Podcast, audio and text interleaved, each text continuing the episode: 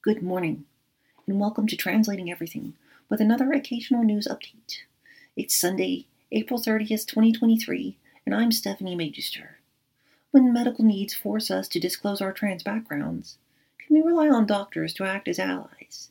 When those doctors betray us, can we rely on the health industry itself to react with compassion for victims and consequence for perpetrators? When that system instead empowers those doctors and silences their victims, can we at least turn to the public for help building a better way forward? In today's main story, a sexual assault survivor's testimony alleges that the Michigan Medical Board's lack of action continues to empower future sexual assaults by the same doctor treating patients with trans medical backgrounds. What you permit, you promote, and what you promote, you empower. We need the resources to fight back. And of course, there's often no better fire for championing trans rights than those privileged British dudes who speak in our favor. That's why before we get to our main story, we need to talk about John Oliver's coverage of trans people with his ongoing show Last Week Tonight.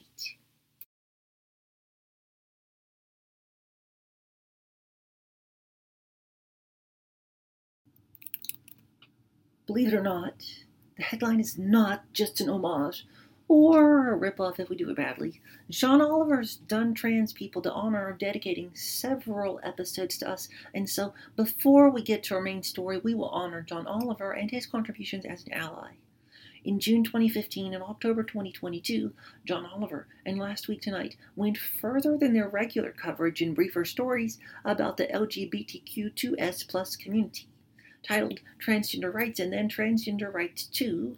Last week tonight dedicated entire episodes to top 10 trans topics such as 1. Transgender service members, 2. The tourism slogan for Afghanistan, oh 3. Bathroom bills of 2015, those things just won't stop.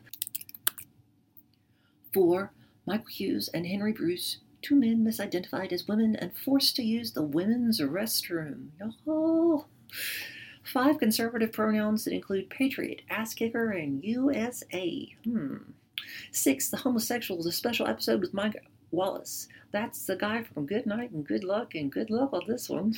so, seven, he went over anti trans bills. Eight, he discussed rapid onset, onset gender dysphoria. Nine, he discussed hormone therapy. And ten, he asked and answered the question Does God make mistakes?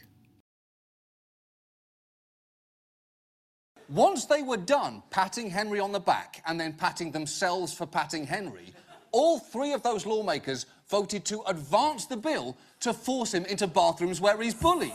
Now, thankfully, that, that particular bill never became law, but that dynamic of praising a transgender person's courage and then not actually supporting them speaks to the fact that we are weirdly comfortable celebrating transgender people while simultaneously dehumanising them at the DMV pinning awards to them as we drum them out of the military, and constantly quizzing them about their genitals.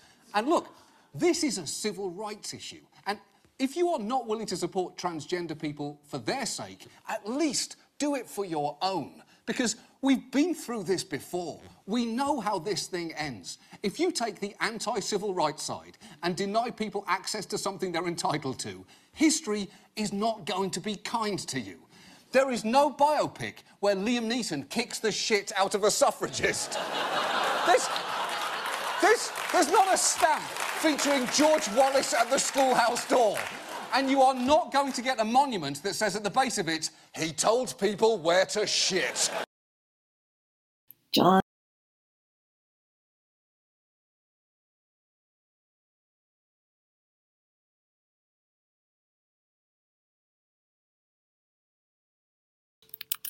That brings us to our main story about Aden Polydoros.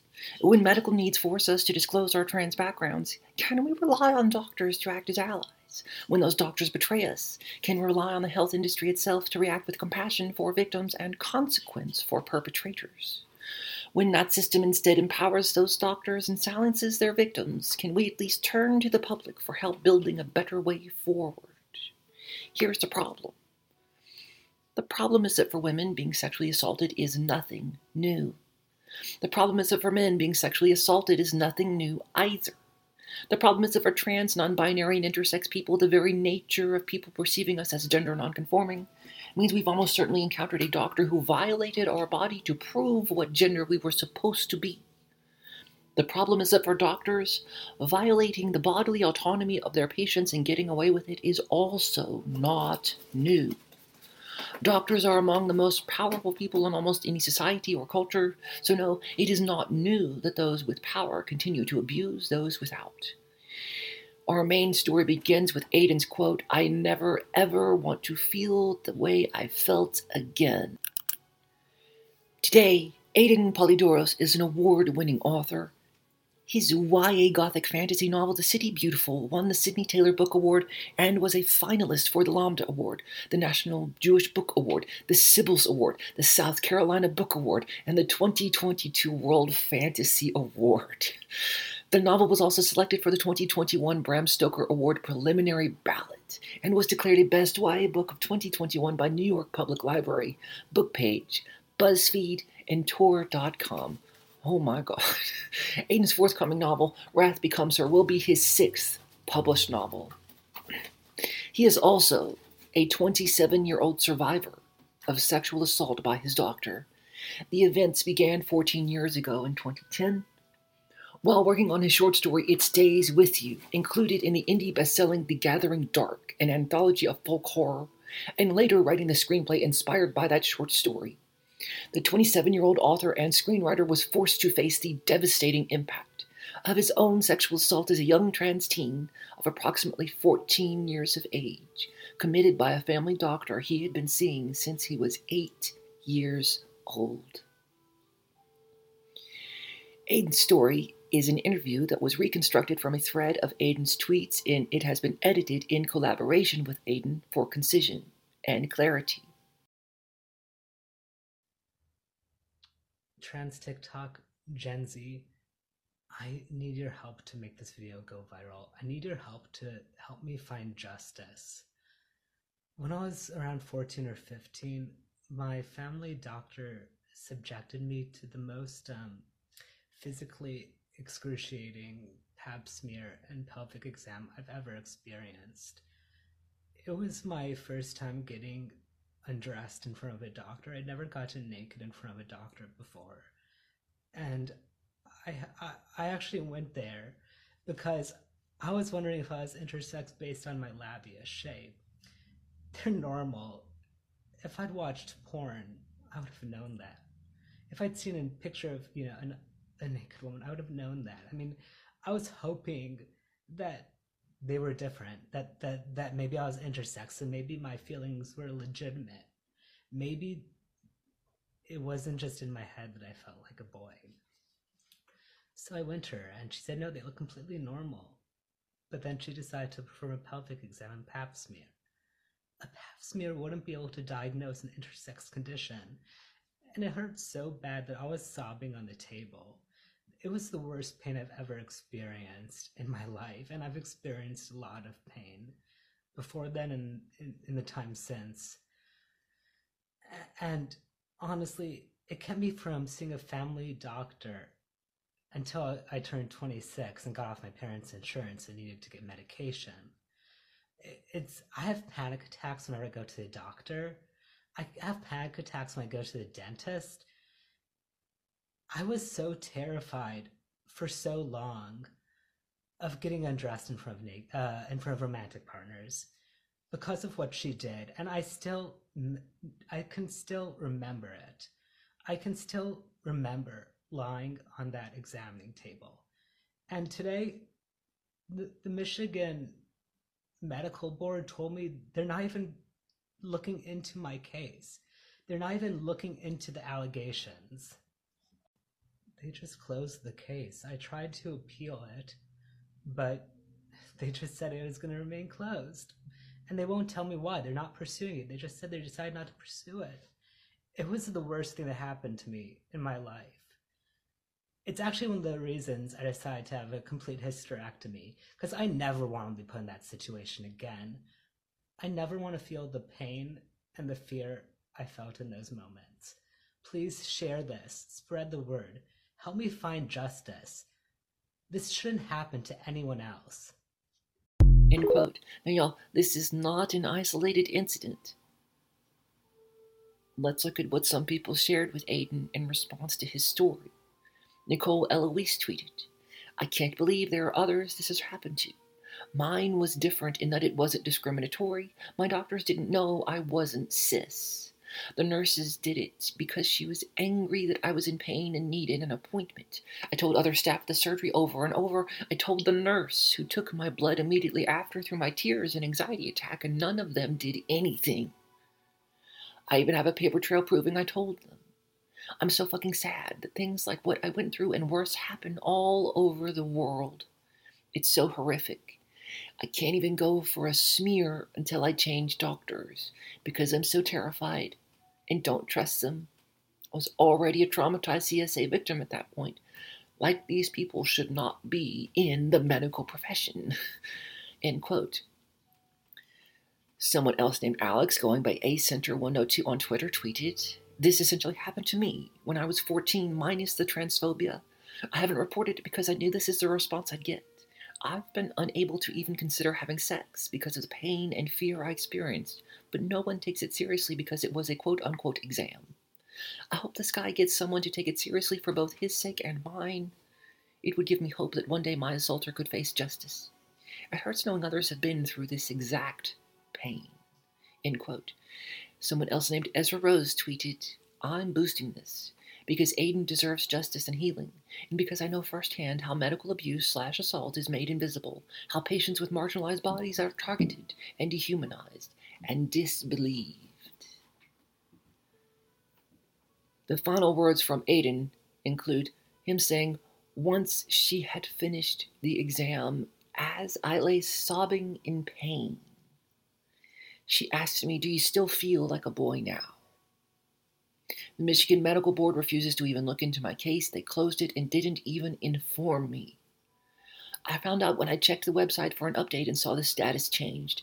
I had to call the office to find out and ask to appeal their decision, but they refused to even let me do that. End quote. Aden Polydoros today provides this update, and if you'll check out the article or video for this, you'll see a brief picture.